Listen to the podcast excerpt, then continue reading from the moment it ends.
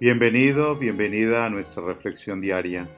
Soy Fabio Mari Morales, sacerdote misionero redentorista en Canápolis, Carolina del Norte, parroquia de San José. Celebramos hoy el vigésimo sexto domingo del tiempo ordinario.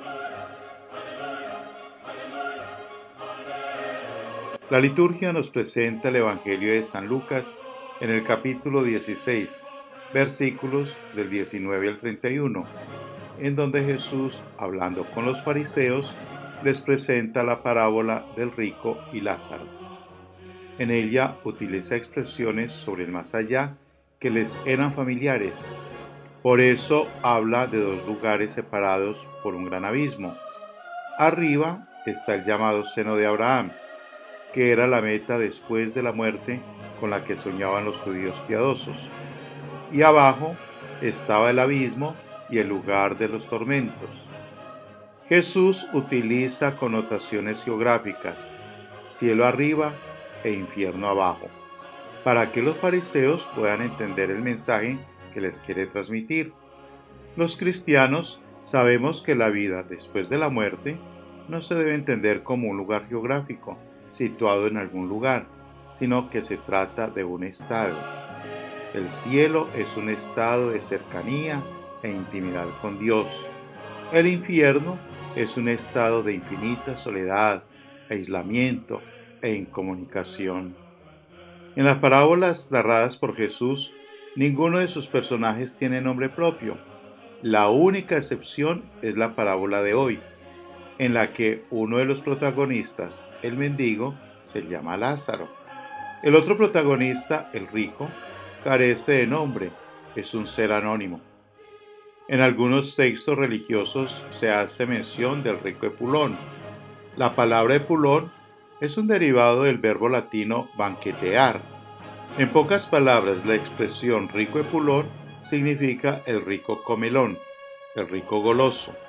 El rico del relato vive en un aislamiento absoluto.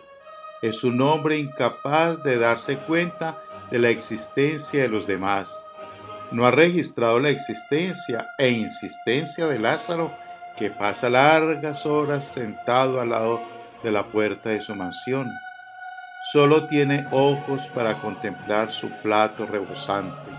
Lo único que le importa es la opulencia de su mesa.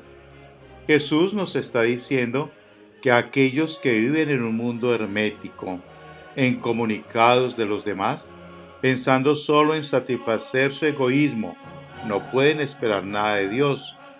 El boleto de entrada al reino de Dios es la solidaridad con los hermanos, en particular con los pobres y excluidos de la sociedad.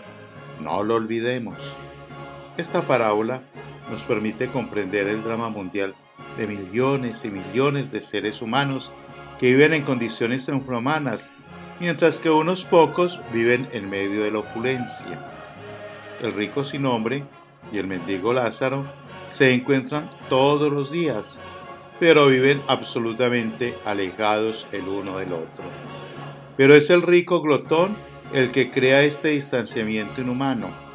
El abismo que los separa después de la muerte es continuación del abismo que los ha separado en vida. En la otra vida recogeremos lo que sembramos ahora. Tendremos una eternidad de comunicación junto a Dios si fuimos justos y solidarios. Igualmente, habrá una eternidad de infinita soledad, aislamiento e incomunicación para los que solo viven para satisfacer su egoísmo. El camino a la felicidad en este mundo y la felicidad eterna pasa necesariamente por el compartir solidario.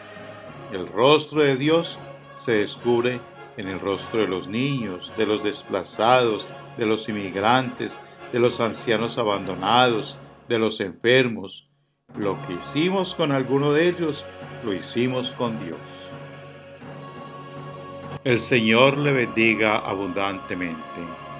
Felicidades.